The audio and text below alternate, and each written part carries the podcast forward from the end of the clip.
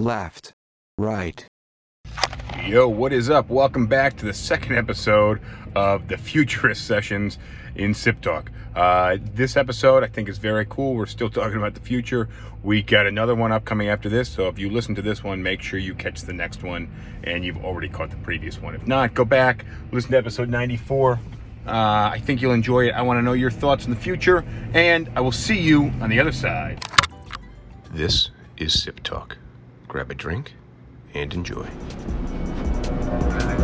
Across this film.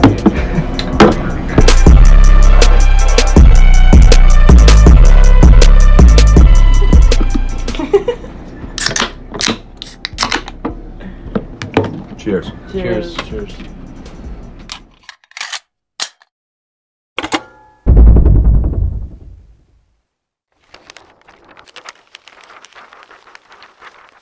We're live across the board here. This is episode 95 of Sip Talk. My name is Justin DiGiulio. I'm a real estate broker in Midtown Manhattan. I'm joined on the top by David Boswell, the political scientist out of Sacramento, California, and on the bottom by James the Bosnator Boswell, philosopher, accountant, professional referee, and bartender.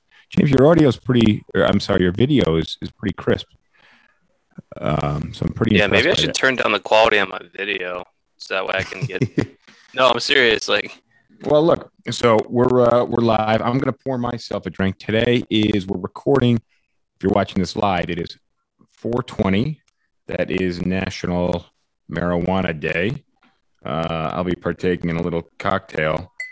No weed for me, um, but I think a lot of people a few years ago would have predicted how uh, marijuana is going to be increasingly legalized across the U.S. Um, and I think it's going to continue to become more and more legal.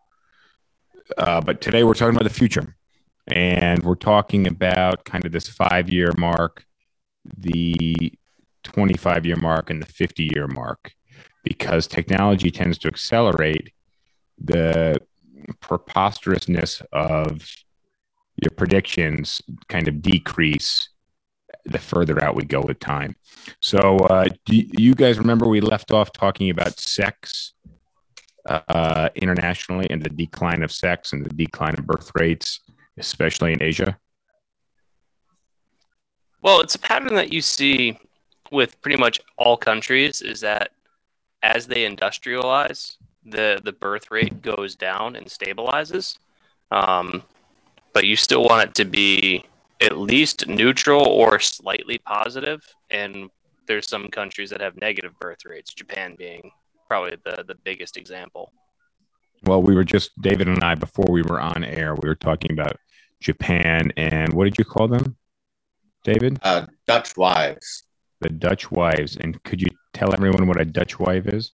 I can. So the Dutch sailors, uh, East India Trading Company, the Dutch, uh, they went on a lot of really long trips by boat. So they they they kind of made do with whatever they could find, usually like bundles of clothing, and made it into a very primitive form of a sex doll. And when they went to Japan, it, it really caught on.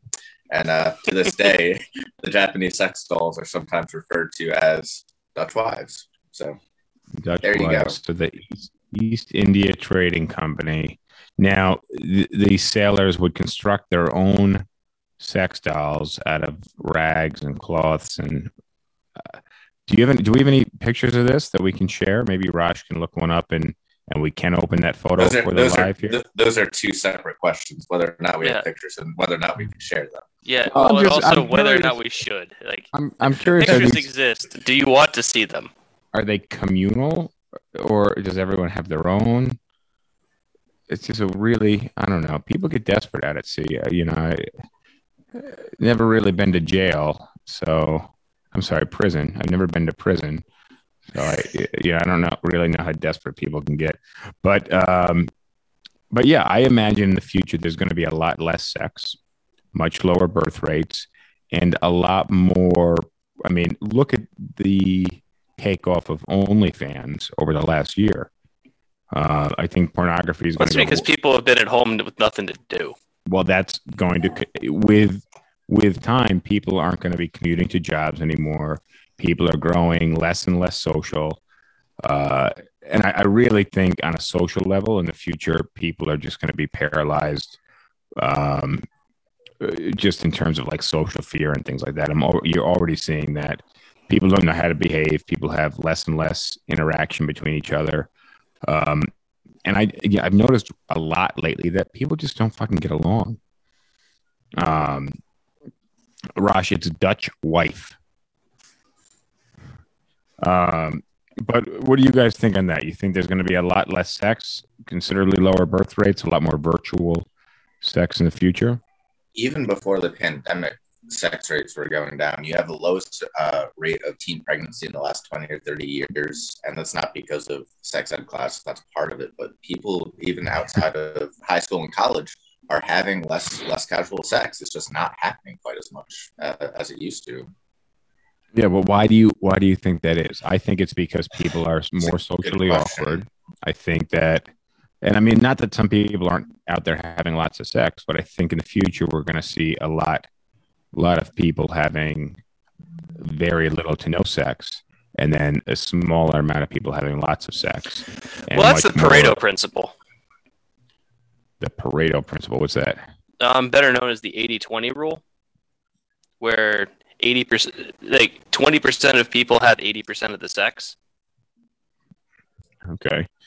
Um, that's not Doesn't really- specific to sex, though, is it? Is that just What? a general? Is that a general? it's a principle? general principle of like 80% of of some quantity is produced by 20% of the producers. Yeah, but So you not can just look specific. at this of like 80% of income is earned by 20% of the earners, 80% of like your plants will uh, it, I'm sorry. Like 20% of your plants will produce 80% of your crop. It, Okay, it's but it's the a Pareto principle has been around a lot longer than this decline in sex rates, so that doesn't Yeah, but, really. but it's have not much- specific. I, I don't. but- I don't. Well, I don't see what it has to do with the fact that uh, rates of casual sex or just any sex has been declining. 80-20 rule doesn't have anything to say about why it's declining. It's just a general thing. So I don't see what. Well, has it's more do to respond to Justin's kind of like there's still going to be some people that are having a lot of sex. So like the 80-20 rule is still going to hold. Well, I'm saying, But but, what I'm explain why saying it's is it's go going to be is it's going to be 90-10, then 95-5 is kind of the direction I see it going in. But something you just talked about, you talked about uh, plants bearing fruit. I want to talk a little bit about GMO, and I want to talk about meat consumption in uh, in the future, and what your guys' thoughts are on that. I'm a big fan of GMO. Um, I don't particularly like organic food. I'm not against organic food, but organic and GMO are not. uh, Um, they don't really go together. You can have you can have GMO organic food, right? And you can have. depends on how have- you're. It depends on how you're defining organic. Like the But- Honeycrisp apple is something that was artificially selected. It, it's it's not something that would ever have shown up in nature, but for I think it was one of the northwestern universities, uh, maybe like Wisconsin. Um, it was their scientists who created the Honeycrisp apple. well, now, if you're saying organic isn't no chemicals, no that's what I mean. uh, yeah. pesticides, organic growing conditions. It's there's no strict definition for what organic Well, is. what you, it's not a government set term. It's different trade groups. it generally just means no chemicals. Yeah. Uh, and GMO means Right, but who's to say what a chemical is? Well, and that's that's what David's saying is that it's very loosely used. Now GMO is and and the reason I'm I'm trying to define these is because most people just assume organic good, GMO bad, pay more for organic, avoid GMO, but they know very little about what they are. And I think that's the case in many sectors of just the economy and society. But like I said, I'm all for GMO foods. I like bigger, brighter, fatter, more flavorful foods, and that's achieved with GMO. Uh, now, there's two aspects of GMO. There's GMO where we crossbreed species of plants, and then there's GMO where we crossbreed species of plants in a lab. And I think the fact that it can be done in a lab, and when it is done in a lab, people get turned off, and, and they're very fearful of this because they think people are playing God to some degree. Well, there's also with GMO, there's kind of two ways that it's been used. Um, there's, and I think GMOs suffered for some poor marketing because the first way is companies will create GMO foods where like the plant where you can where the plant doesn't produce seeds so that way like farmers have to buy new seeds every single year to to have to carry that plant so it's a way for seed producers to just be able to make money because the farmers can't create their own seeds after the first year Well, so you have a com- you have a company that that gives you seeds for a fruit that doesn't bear seeds. So the downside is you have to buy seeds every year, and this company's in control. The upside is you now have seedless watermelons, and I don't I don't know the last time you ate a watermelon with seeds in it. It's for me, it's been a long time. You just don't come across them anymore. But when you get a watermelon with seeds in it, you're like, fuck, there's you got to spit all these things out. I just swallow them now. It's also a little bit more per- perverse in the case of Monsanto because there's certain pests that they have developed a pesticide for. They've genetically engineered this crop to be completely resistant to said pesticide. Any other plant is going to get wrecked by this pesticide. So you have to buy the seed because you have to get the plant that's not going to be affected by the pesticide that you have to buy so that the pests don't eat your crop. So they hit you both times. They hit you on the Yeah. pesticide, they hit you on the seeds.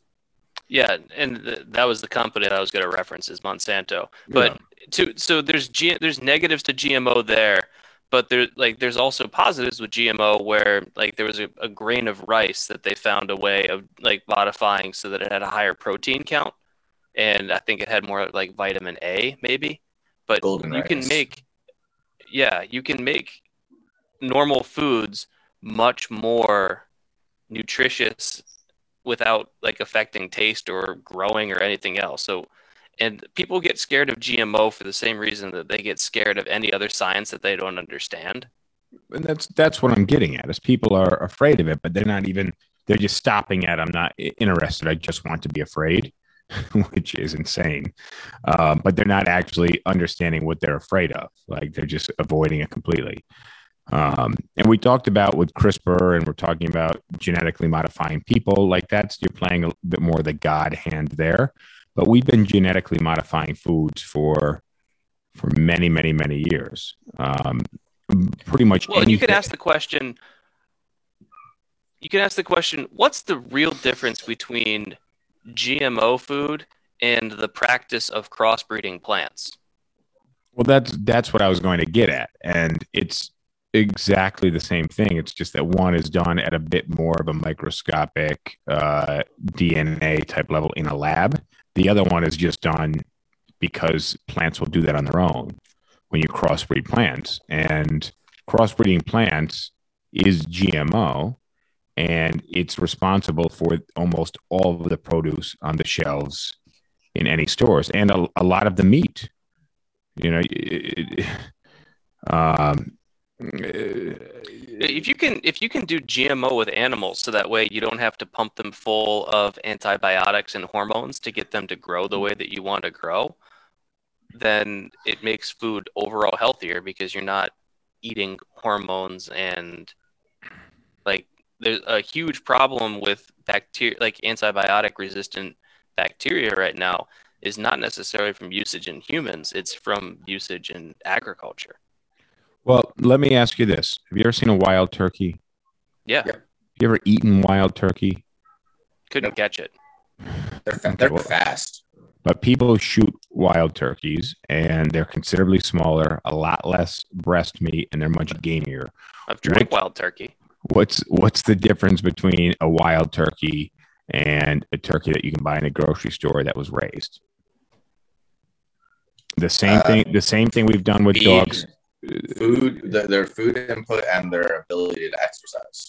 Well, but also the, the same, we, you know, they're bred, uh, you know, and they have been bred to be larger, Yep. more meat producing. And yes, obviously their nutrition is there, but you can't just pull a baby wild turkey off, off the side of the highway and start feeding it well and just keeping it from running around a lot.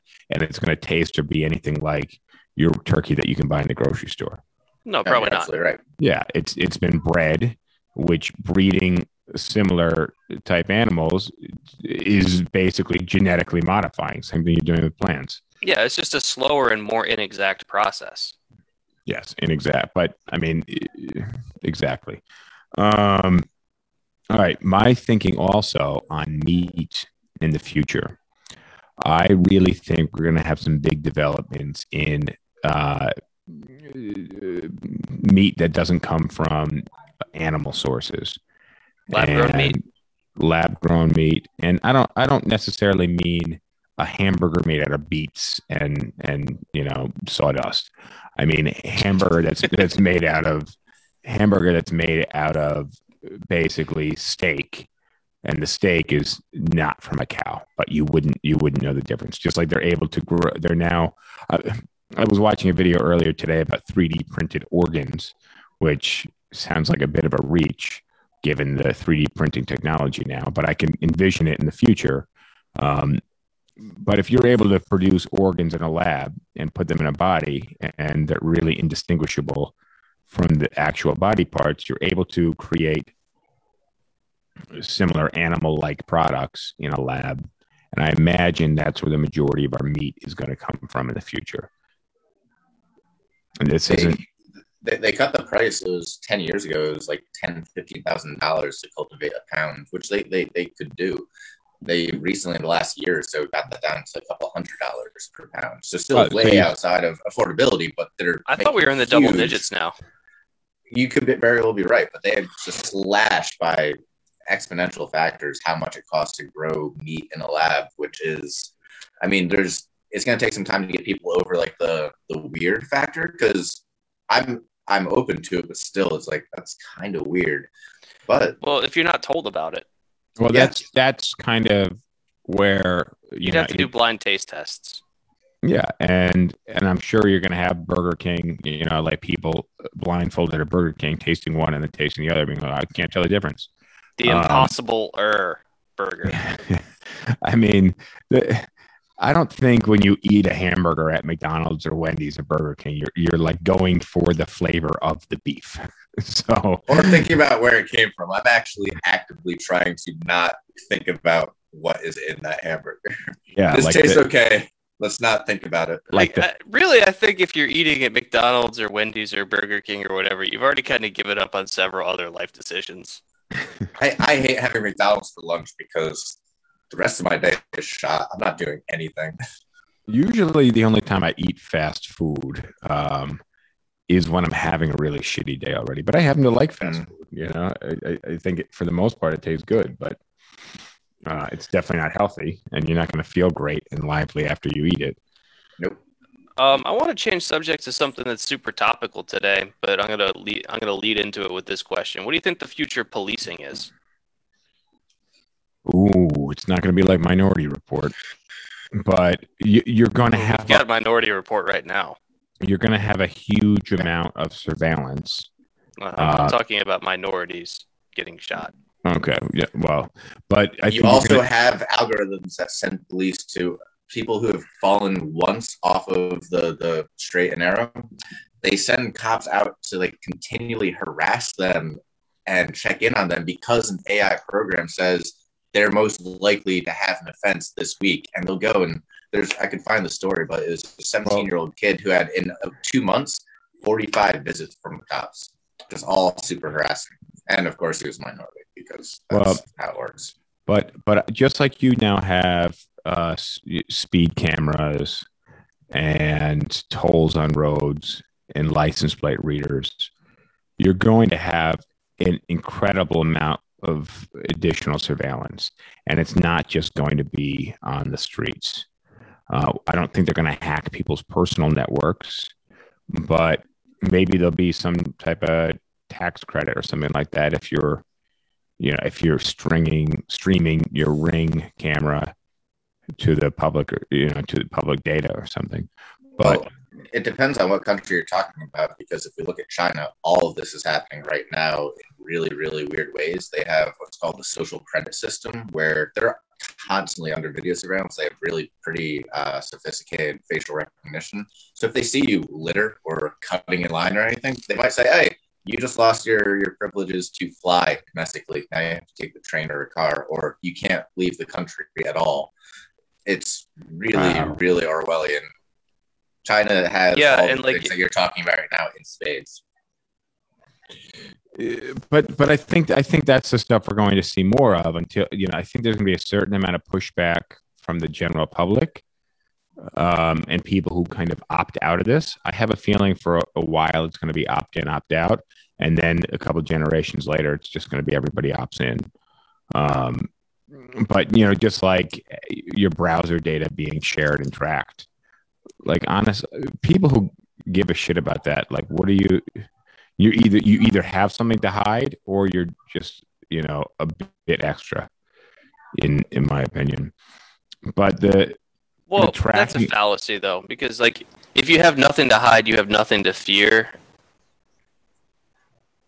I- I don't see like you can still fear things even if you have nothing to hide because there there's value in privacy and being left alone. sure but there's also value in you know having ads pop up for stuff that you want to buy um you know so there's a trade-off Value to the advertisers. but value to you too. I like buying things that I'd like to buy. And when I get a recommendation from Amazon or an ad somewhere about something that I might be interested in, I'm like, oh shit, this is cool. I'm not like, fucking A, the system made me buy this. Well, it kind of did because you wouldn't It have. did, and I'm not mad. I'm not mad, bro. Like, What about what about any of the number of times that we've had conversations in your apartment and then like the next day you get a whole bunch of ads for all the stuff that we were talking Yeah. about while the, your devices were supposedly asleep. Has, has that actually happened, or is this hypothetical? That's happened to me twice on two separate occasions. One, we were talking about cricket for grandma and grandpa. The next day, I had an ad. It was an Amazon ad for a cricket phone. And I didn't type anything on the phone. We had just spoken about cricket. Last year, around Christmas time, I was with my friend Colleen. They're talking about different presents they're going to get for their, uh, they got for their family. One of them got the little uh, light case, like phone disinfectant case with the UV. Seems frivolous, but that's what he wanted. So she got it. The next day, I had an ad for that on my phone. And now Rosh is going to have all these different sex spells popping up across all of his different. Oh man, yeah, that's that's terrible. for him. um, See, that cuts against your point. I don't know. He doesn't it might want be a win. No, it could be because then he'll see the variety and get the best price. But for anyone who is, hey, can I can I check the, the scores on your phone? Yeah, ESPN. Dude, why are there so many ads for sex dolls? This is just this is just sex dolls. Rosh. but I like I you know to a degree. Well, it was also like there was a there was a post on Facebook a long time ago where someone said like, "Oh, look at this! Now Facebook's advertising exclusively like things for gay people or whatever," and then everyone's like, "You know that like they recommend those things based on like your history and everything. It's not Facebook; it's advertisers looking at you."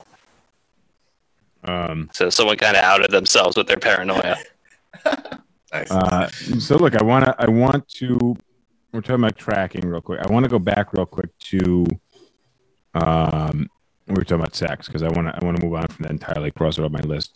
What do you think is the likeliness to have uh, children limits? So I know China, Um, China already does that, right? They they backed They- off of it because it really didn't work well for them.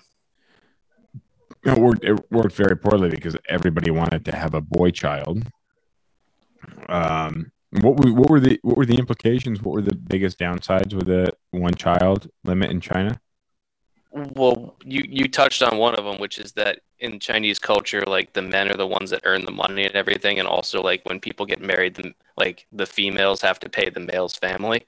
So there's strong economic incentives for having a male child, and so if you can only have one, and the incentive is to have a male child, then there was a lot of female infanticide um, because people are like, "Oh, I'm not having a girl," um, and then there's a lot of downstream effects from having a very skewed gender bias.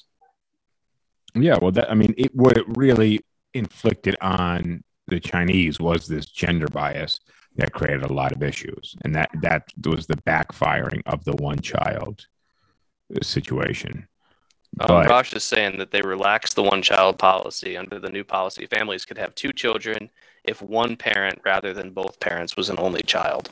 So now it's like a one and a half child policy, I guess. Yeah. Um, but that's an interesting uh, tweak on that. But it was still a bad idea and had a lot of negative effects on them. But how else do you control an overgrowing population? Where typically the poorest people um, and the le- and the least educated people have the most kids. Um, I don't know, Coliseums. But- Purge Day. Uh, what was that, David? Purge Day. Equally bad idea as it is the movie. I still did not The- hear. The Purge. Oh, the U R G E. purge. The purge. Um, but I mean, really, you're going to have overpopulations that that Oh, I got another good idea. Nuclear powered schools. nuclear powered schools. Where did you come up? Where did you pull that from? The population control. Oh, all right. Uh, if you if we irradiate our children, uh, we get some interesting uh, defects too. Uh, all right. I I think I think the population is going to start to level off right now. Um, you're seeing huge decline in birth rates across the majority of the world. Um, there's only it depends on where you look. well, I was just going to say there's only a few places that are really pumping out lots of lots of kids. Africa. I was thinking Africa and not greater Asia, but at least India, Latin America. Latin America. Okay. I wonder, Raj, can you run what the countries with the highest birth rate is and give us the, the top three or four, maybe?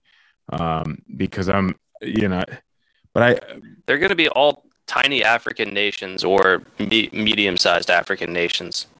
but no huge nations. They will be eventually. Well, but that's They keep this up. Well, they only have so much space. That doesn't matter. Africa has a lot of space. Well, Yeah, Africa it does have a lot of space, and also space doesn't matter. See Japan; they've got Yeah. 140 million people in the, in the space the size of California. California has 40 million people. wild. Um, all right. So as population grows and technology increases, we're going to have an issue with employment.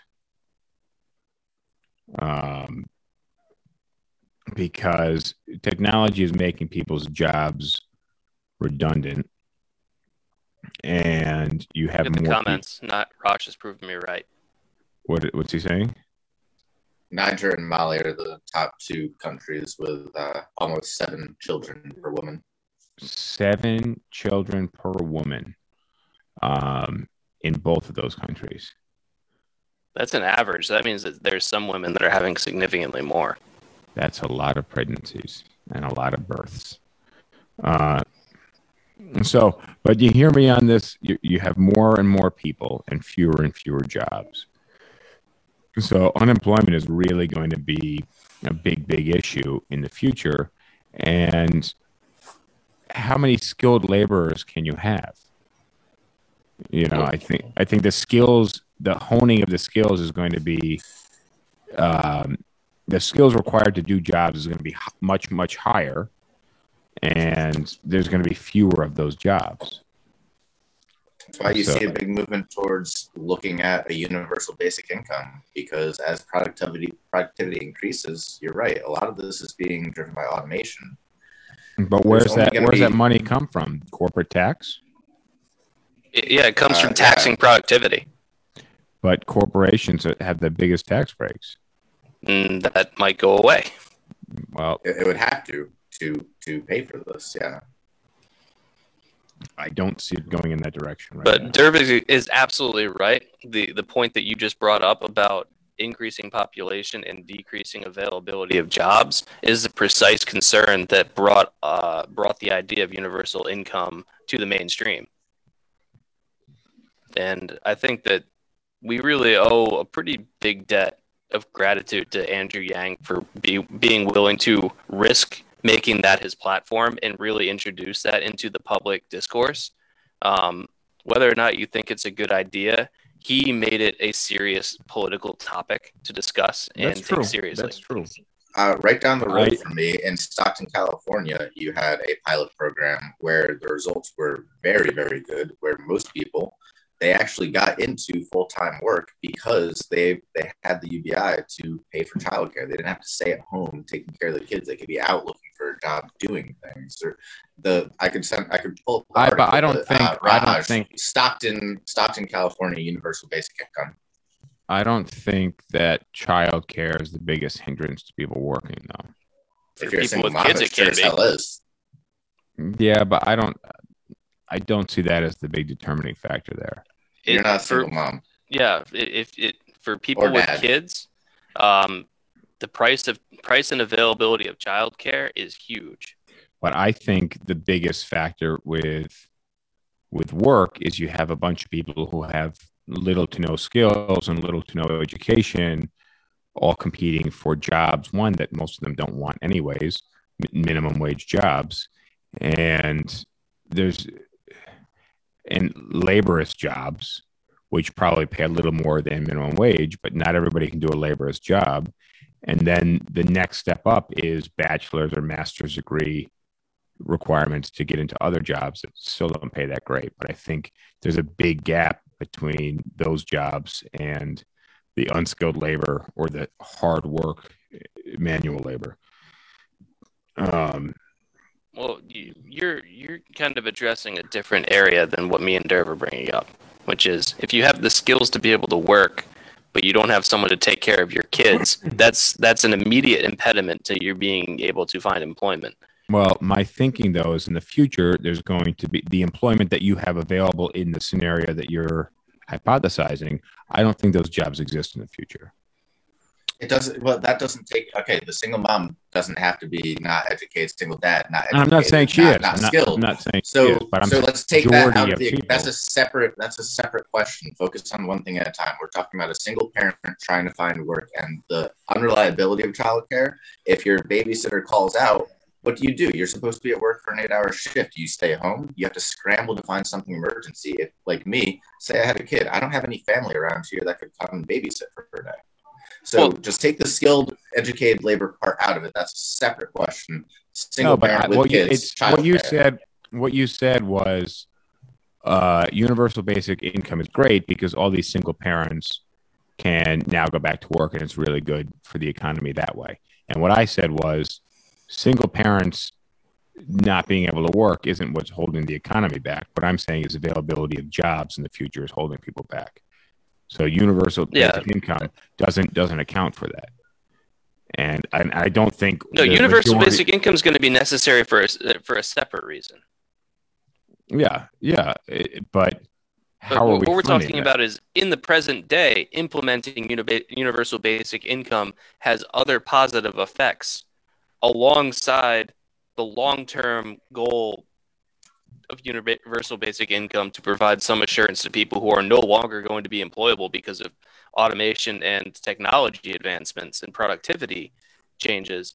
But in the meantime, universal basic income is still a positive thing. And also, when it comes to childcare as being a major hindrance for, for people who have kids or whatever, if you think about if you don't have a job, you have free childcare because you're the one doing it. If you take a job and it costs you a thousand or two thousand dollars a month pay for your kid's childcare, so so that you can work, well, like you might only be earning fifteen hundred or two thousand dollars a month, so you might be working simply so that somebody else can take care of your kid, and your Yeah, actual get take that. home after childcare is going to be close to zero. Um, I want to hit on Amex's comment saying that there's going to be another pandemic that'll kill off a lot of people, and that'll be what keeps uh, population under control. Well, I and I have some notes about utopia versus dystopia, and I think pandemics, um, you know, is definitely in the more dystopian uh future future world that we're You gotta be pretty. You gotta be pretty dark if you think that's utopian. No, no, just dystopian. um, but look, so so before we before we move on to this utopia dystopia stuff, um, I think there's also going to be a huge demand for social services in the future. Um, I think the Find privatization, well, healthcare, um, th- things along those lines.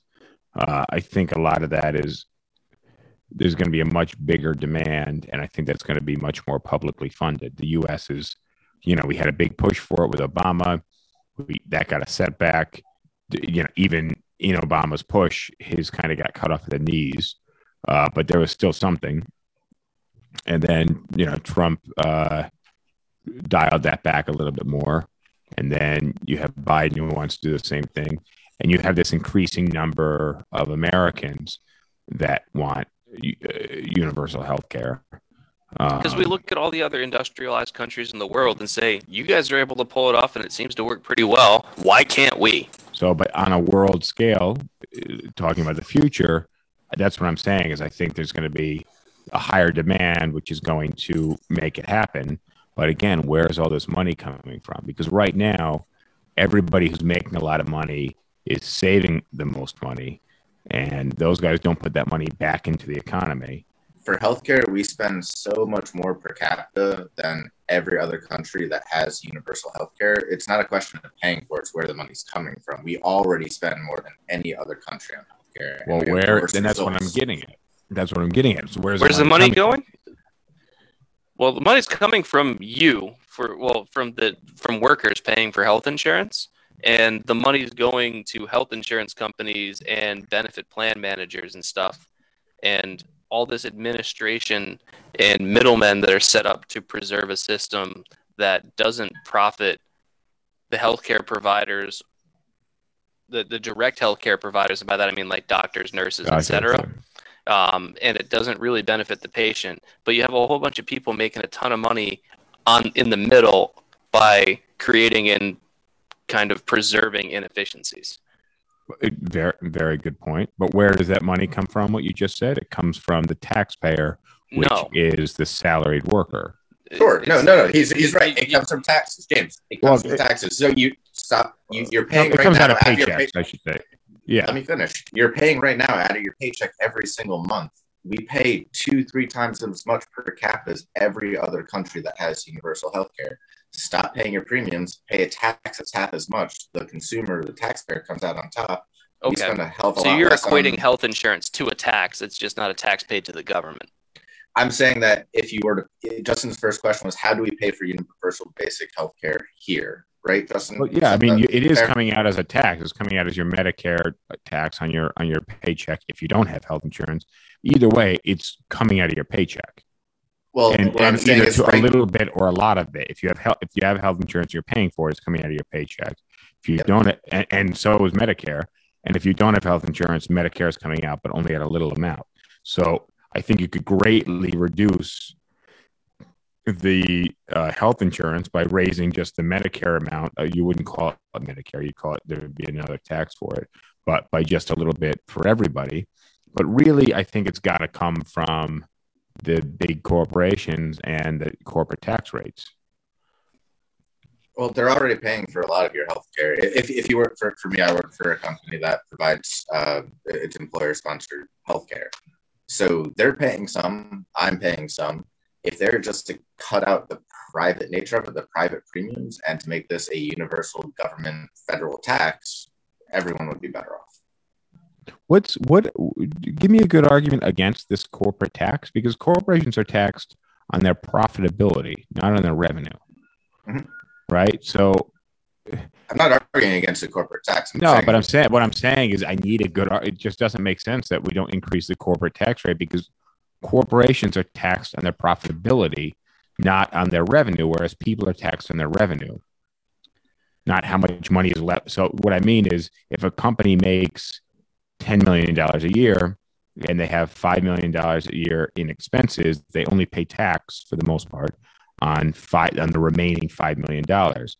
Whereas if you're a person and you make hundred thousand dollars a year salary, you get taxed on hundred thousand dollars a year, irregardless of what your expenses are. So the Uh, company, not- Mostly not correct. Close enough. necessarily. It's close enough.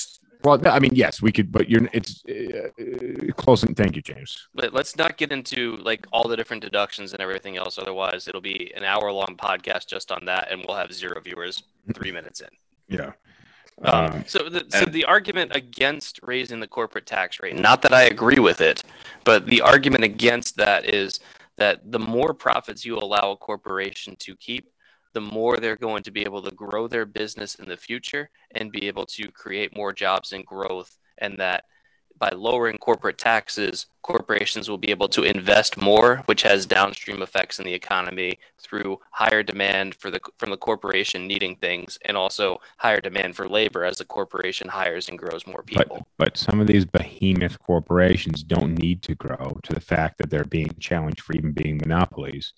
And Well, and there's also the practical consideration that when corporate tax rates were lowered in 2018, um, what a lot of corporations did was increase dividends and increase share buybacks, which reward shareholders and large stake and other stakeholders in the company, and didn't really help the employees because the money didn't go into growing the company or rewarding the employees. It went to rewarding the executives and the stockholders of a company stockholders, which are which doesn't really help the economy because the, the the major stockholders in a company are already super rich because they own a ton of stock in that company or whatever. So you already have a high net wealth, and now you're just getting more money because the company is taking that corporate tax rate and just throwing it back at the shareholders. Well, I So think, that's the argument against it. but it's we're just so slow and so bureaucratic and so divisive that I I think I think that that's a really good argument for just kind of America being or the United States being unable to stop this momentum we have going in the wrong direction. Um, and that it's just it's not going to happen here, and this is not going to be the place to live in another fifty or seventy-five years. Or Well, the question is who has the power. well, uh, the people with money, So and I think, and we have a growing, uh, po- you know, amount of people in poverty, uh, and a disappearing middle class. And it, it, you know, if if you have this poverty class growing, they don't have the power. There might be a lot of them, but they're getting they're they're having less and less and less. So if it, if it was disappearing, you would say, oh well, they're they actually have some pull, but right now they don't, and you know, and and they're being fed scraps, and they're getting by on scraps. so what's the number one thing that you need to have to be able to run successfully for office? Votes, but here, no, what you can, that's what you need to win the office. I'm talking Okay. about to successfully run for office. I, Be able to get the votes. What do you need to have? I don't know. Money. You need to have funding to be able to get your campaign going. It's very difficult, with very few exceptions, of people that are like the example that I would say is the exception would be like AOC, but she's in a district that's small enough that she can walk from one end of her district Yeah. to another in like an hour and a half. Yeah, So unless you're in a, in a geographically small and relatively homogenous district, then you need to have the money to be able to travel and pay for events and satisfy the people that are going to get more people to vote for you. And how do you do that? By raising money. Where does the money come from? The money comes from businesses and people in those businesses that have a lot of money and they're not giving you the money because they think that your ideas are great. They're giving you money because they think that they are going to be able to get something of value for their exactly. contribution. So, so where are you going with this, though? Well, What, I, what my, my what I was saying, way- what I was saying is that America's got too much momentum going in the wrong direction, and it's it's it's the Titanic heading towards an iceberg. No matter how hard you pull on that wheel, we uh, there's uh, I'm, I'm hypothesizing that there may be no missing it. We we might just be doomed in fifty or seventy five years. well, you have to find a way of reducing the monetary influence in politics. Is is that possible? It's possible. You know, I told you guys the other day when when I have agents that come to me and they ask me for help when a deal when something's going on with a deal, you know, I tell people, look, I can you know I can keep you from sliding off the road when you're driving on the highway, but if it's icy out and you're already doing 80 miles an hour careening off the side of the road, I can't keep your your deal from hitting a tree. So, uh, you know, are we that far off mark that there's no correcting this? And I think you have some. I think there is. I, I, I think I think there's no way we can correct it, and that's my kind of dystopian argument. I kind of agree with that because you see right now with different states they saw Georgia, perfect example, went for a Democrat for the first time since 1992. What are they doing? They're trying to take away the franchise of being able to vote easy and freely. They're taking away a decent amount of early voting. They're taking away any ballot drop boxes. They're eliminating any is- opportunities for mail-in voting and Yeah. gerrymandering, where instead of the voters choosing their elected representative, the elected representatives are choosing who they want to represent. Look at some of the different Yeah. districts; they're they're crazy. Uh, so what they're doing is they're entrenching themselves in power minority rule. If you look at the Senate, it's so heavily skewed towards the states where nobody lives. North Dakota and South Dakota have four senators, and they have less than one fifth the population that California does. Is that fair? Does that make sense? Washington D.C. has more people than Montana does, but they're not a state. They don't get any representation, not even a single vote in the House that counts. So you have really, really entrenched interests, and like James said, the states that have these senators, you can't you can't go door to door like you can in AOC's district in New York City, where she can knock on doors and do that fairly quickly. You have to have the funding to be able to pay for everything to go out and do this huge But that's but that's mailers, events. you know we don't live in a we don't live in a dictatorship where the people in power have absolute power we live in a democratic republic where pe- people believe that they have the power yet they're just being duped and the people in power actually have absolute power it's just a bit more tricky that they have to put this kind of uh, wizard of oz type of smokescreen and give people the idea that that the people are in charge um, but and I think it's getting worse. I think it's I think it's getting more Wizard of Ozzy with the fact that like literally everybody can see behind the fucking curtain, and we're just like, oh well, that's going on. Well, you know, let's do something about it. Except what we're doing, literally, you, you know, these protests are just tearing apart our local communities. Well, let's think about it like this you run for office and you get elected. You get elected in the system that currently exists. And you were able to successfully navigate it and get the money and everything that you needed to get elected. So now, once you're elected, the system now favors you. Why are you going to make a change to the system that allowed you in? Why would you make it easier for other people in the future to unseat you? So, but it's you have you have this conflict of interest. As soon as you get elected, you're disincentivized from changing the system to make it free, more free and more open. So, but I, I think we're all kind of on the same page then that we are heading in the wrong direction, and it doesn't Yeah. sound it doesn't sound like there's any any redirection there. Any redirection that that can be great and great enough and sharp enough to point us in the right direction. Well, you don't have to just I don't start see somewhere. any cause for optimism right now. I mean, not in the next 10 years. You see, we're about to go through another redistricting after the census. I think it's going to be worse than it was in 2010. You have the state houses that get to decide who who they get to represent, and they make it so. You have North Carolina, where a court said with almost uh, surgical precision attempting to disenfranchise voters of color and Democrats and just entrench they they they had less than 50% of the vote in North Carolina, the Republicans, and they had 60, 70% of the seats. It's bullshit. It's minority rule. Well, and the court said you guys can't do that anymore. And then the Republicans were like, "Yeah, we see the, the court ruling that you said, but, but we're still going to do it."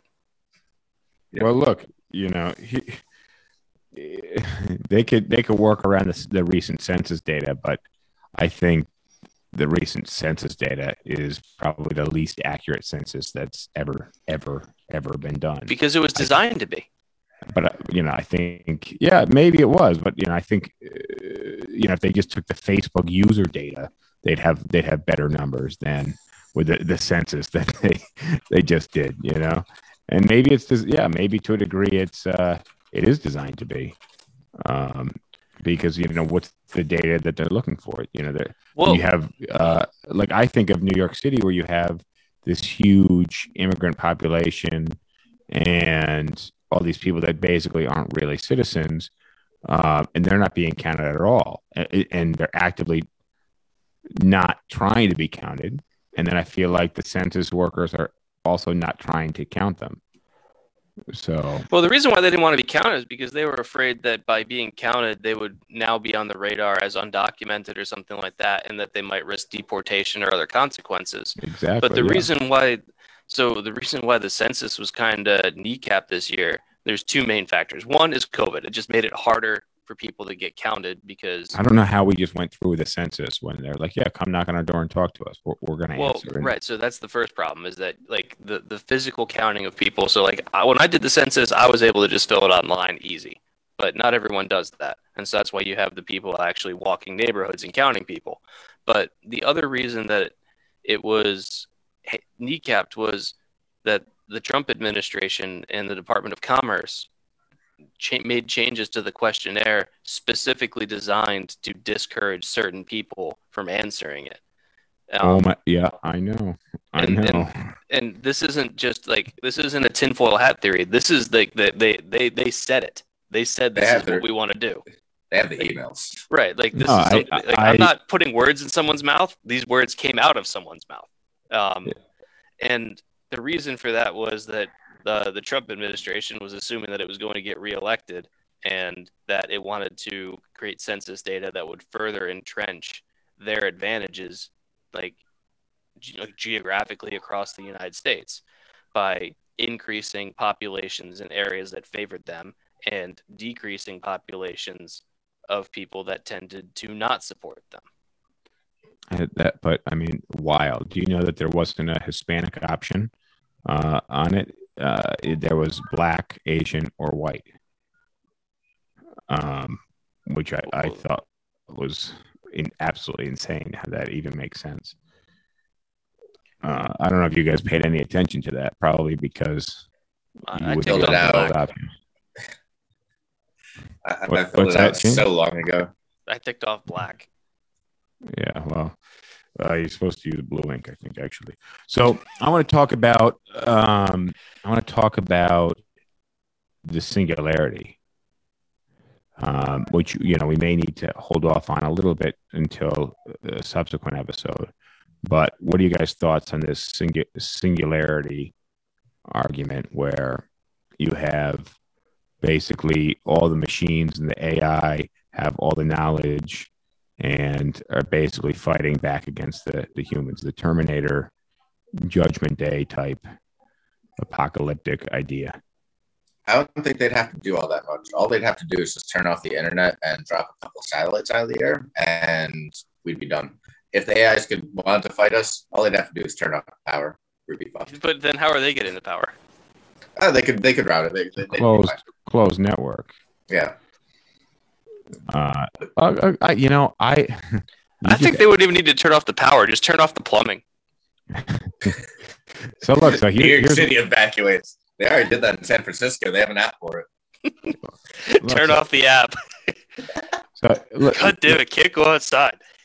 so in terms of the, my argument against the singularity is that in the next 10 to 15 years people are going to have so much bionic technology um, where technology is kind of part of the human where it's you know you're connected to the network especially we're talking about neuralink and things like that so my thinking against this singularity was that humans are going to have the same capability as machines minus the exoskeleton um, but Would you If- get a Neuralink? uh, I, I wouldn't be one of the first ones to sign up, but hell yeah, I would get it um, down the line. And I, I'd need to make sure that technology was like, I totally get an electric car if the driving experience is better. You know, like I, I don't give a shit what the car is powered by, but when there's no exhaust, the car doesn't make any noise, and you might as well be using a Sega controller because you're not shifting, you're not doing any of that stuff. That's not fun for me. So when you can, when you can bring, you know, engine noise, and you can bring shifting and you can enhance the experience. I don't give a shit if it's electric or not. So Neuralink, if it's just going to make me be able to play Pong, and you know now I have to shave my head, shame, uh, you know, to implant some stuff into my brain, like that's not cool. But when you know I can turn the fucking microwave on, uh, you know, and and not zonk out. Uh, you know, like I'm cool with that. Well, if I if I can walk in the big house, I problem. If turn you the turn the lights on. microwave on, microwaves interfere with Wi-Fi signal. So Yeah. Well, uh, hopefully the the microwave itself has some good shield shield on it. Um, but yeah, I'm all for the Neuralink. But what I was saying is that my I, I was going to propose the argument that we have this singularity and they take over, and then my my anti argument to that was that humans are going to be just as in the network. So it, it doesn't, you know, they're not fighting against anything. But David just brought up a good point, um, and and you know the the AI having a closed network where they continue to grow and evolve and be in power, and they just cut out the humans. And so, so you know, that's back kind of towards my singu- singularity AI I takeover. I, I don't think it's likely. I think it's still far more likely that any singularity like catastrophe is going to be by design of some human or state. Like the North Koreans decide to fuck with the world and somehow knock out every country, take out the satellites, the GPS satellites. That would be massively disruptive. And then a couple choice power plants that would destroy so much. We would be in the. I mean, you, you hear about the worries about a solar flare, uh, EMP coming and just wiping out all the infrastructure. It would fry power lines. It would destroy plants. It would take us decades to recover. Well, we're actually kind of heading in that direction right now in the crisis of our own designing with space junk, where Yeah. You you can you reach a certain point where there is just kind of a cascade effect where like you get enough debris that you can't launch anything up and the stuff that's that's already in orbit is just going to have increasing probabilities of being caught by some space debris which when it So- hits creates more space debris and it's just you go over kind of the cliff's edge. And so, then for some period of time you'd have to wait decades probably for all the stuff to orbitally decay before the atmosphere the the space atmosphere would clear up again what about just a, a couple of big big ass magnets in orbit? Do you think that would help? the the best idea that i've heard so far is actually seeding low earth orbit with i think it's like a silicon silicon oxide so basically super fine almost sand that would be slightly magnetically conductive and that would have the effect of basically pulling stuff down out of orbit and then burning up in the earth's atmosphere it would require huge volumes of it but you just want to get the small stuff out because even something the size of like a fleck of paint or whatever if it's going 14,000 miles an hour will cause a lot of problems Yeah, yeah. I, I think that's a really, really good point that I didn't even think about. Do, do satellites collide often? No, there was one a couple years ago where China tested a satellite missile to be able to take like uh, another government satellite out. So they tried it on one of their own satellites. So they detonated a missile like 90 miles above the Earth or whatever and blew up a satellite, which created a satellite's worth like size of particulates. So like when so, oh yeah, it was super irresponsible. Well, but again, yeah, that's, um, you know, I, I, have a, that's just bad. But I, I have an idea for a, a future episode where we kind of discuss good and evil and and really what the difference is because I don't think there's that much of a difference. I just think there's kind of this moral compass that that guides the generally good. But um, but you know, China doing something so dumb like that and careless is definitely on the evil side of the spectrum. You know, at least from our perspective. But again, that's the perspective of good versus evil. Um, all right, guys, we're coming to an end. Um, we had a bit of a rocky start. I got a new setup here, um, but I like these these futurist talks. So I want to get into it a little bit more. The next one, David, if you can join us, great. If you can't, maybe we'll still be talking about future stuff moving forward. I did have a handful of viewers and listeners reach out with some future ideas. Um, Let's make a list and, and then put them together into topics. yeah, I asked people when they would travel to and where they could travel to if they could jump through space and time. Um, so next episode, James, we can share some of their answers um, and what people would do if they could travel to the past or the future. Uh, not just when and where you would go, but what you would do. So Probably a German art school. Today's his birthday. You know, um, he could have been a great artist, but he chose the easy path.